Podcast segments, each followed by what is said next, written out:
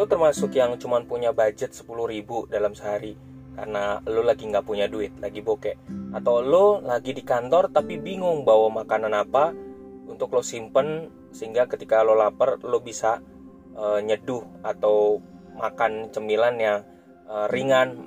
Kadang-kadang mungkin juga kadang-kadang lo lupa untuk makan pagi. Gampang banget sekarang yaitu udah ada namanya super bubur. Super bubur yang dikeluarkan oleh Mayora nah uh, di sini gue taunya ada tiga ya gue taunya ada tiga yang wajib lo coba satu rasa abon sapi dua rasa kuah uh, kari tiga adalah rasa soto jadi buat lo yang nggak mau repot atau lo yang punya budget terbatas uh, lagi bokeh banget tanggal tua, nah, lu wajib coba super bubur ini. Dijamin mantep buat lo sendiri. Super bubur, bubur instan, beras asli.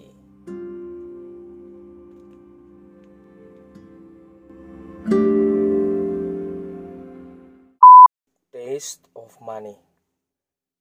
Ini film yang gue suka bahkan gue udah nontonnya tuh sampai kalau nggak salah 3 sampai 4 kali kalau lo pernah dengar namanya tiga hal yang disuka yang bisa melemahkan dan disukai laki-laki yaitu harta tahta dan wanita gitu kan nah intrik film ini sebenarnya ada kandungan ketiga itu. Film ini masuk dalam konteks ditempatkan pada situasi kisah keluarga tajir lah ya. Tapi gue nggak tahu apakah bener di dalam kehidupan real bener ada terjadi kayak begini. Paling hanya beberapa persennya mirip. Cuman ini bisa menjadi sebuah contoh ya di mana e, gambarannya di dalam film ini ada orang tajir yang punya duit banyak bersama istri istrinya. Terus kemudian istrinya sangat uh, apa namanya um, sangat protektif ya. Dan bahkan ketika mereka pasangan ini udah tua kemudian sang istri itu protektif banget ngeliatin perilakunya suaminya yang juga udah tua gitu. Nggak disangka ternyata suaminya ini si bapak ini selingkuh sama pembantunya sendiri.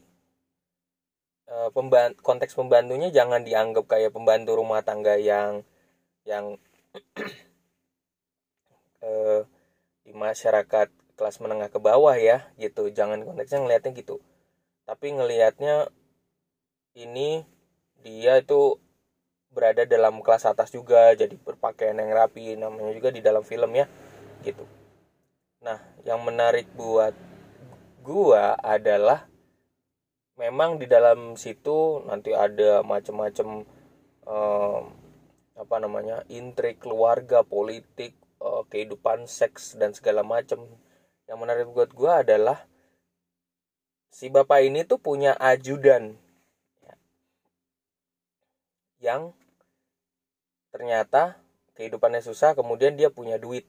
Nah dia punya duit eh, kemudian punya duitnya itu ternyata ngambil dari um, dari uang yang dimiliki oleh si bapak itu gue nggak bisa spoiler semua karena ini film sebenarnya menurut gue bagus karena gue bisa nonton beberapa kali. Ternyata intinya gue gue bagi potongan sedikit aja si ajudan ini memang gila duit juga gitu. Kehidupannya susah terus kemudian duit itu menjadi hal yang rebutan juga. Dan ketika si bapak ini mau buka berangkas mau kabur dan buka berangkas berangkasnya itu udah kosong dari duitnya itu. Dia stres. Ya. Kok dari film ini gue ngambil ada beberapa kandungan penting? Di mana dari buku yang gue pernah baca judulnya Psychology of Money. Bahwa di situ dia mengatakan dalam psikologi of money sering kali orang itu bisa mendapatkan duit tapi nggak tahu cara maintainnya dengan baik. Nah, gitu. Pada akhirnya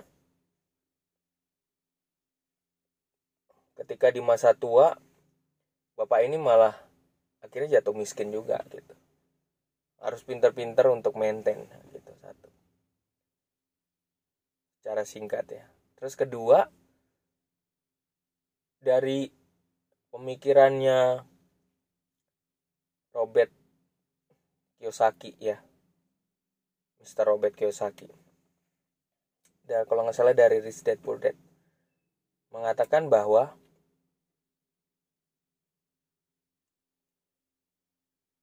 um, cinta yang berlebihan kepada uang itu merupakan akar dari segala kejahatan.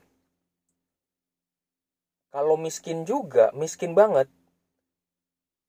itu juga bisa menjadi penyebab kekurangan akan uang sampai paling bawah itu juga menjadi tanda dia juga bisa menjadi akar segala kejahatan. Nah, kebanyakan terlalu cinta banget salah, kekurangan, terus kemudian kesusahan banget juga jadi salah. Dan in, duit itu ya berlaku sesuai dengan nilainya. Dia nggak akan berbuat jahat, dia nggak akan uh, bisa hidup karena dia sifatnya mati, tetapi kembali kepada manusianya sendiri. Gitu. Jadi dari film ini ternyata ada koneksinya dengan buku yang diinspirasikan oleh Rich Dad Poor Dad dan The Psychology of Money gitu. Ternyata pemikiran-pemikiran itu juga ada di dalam film ini.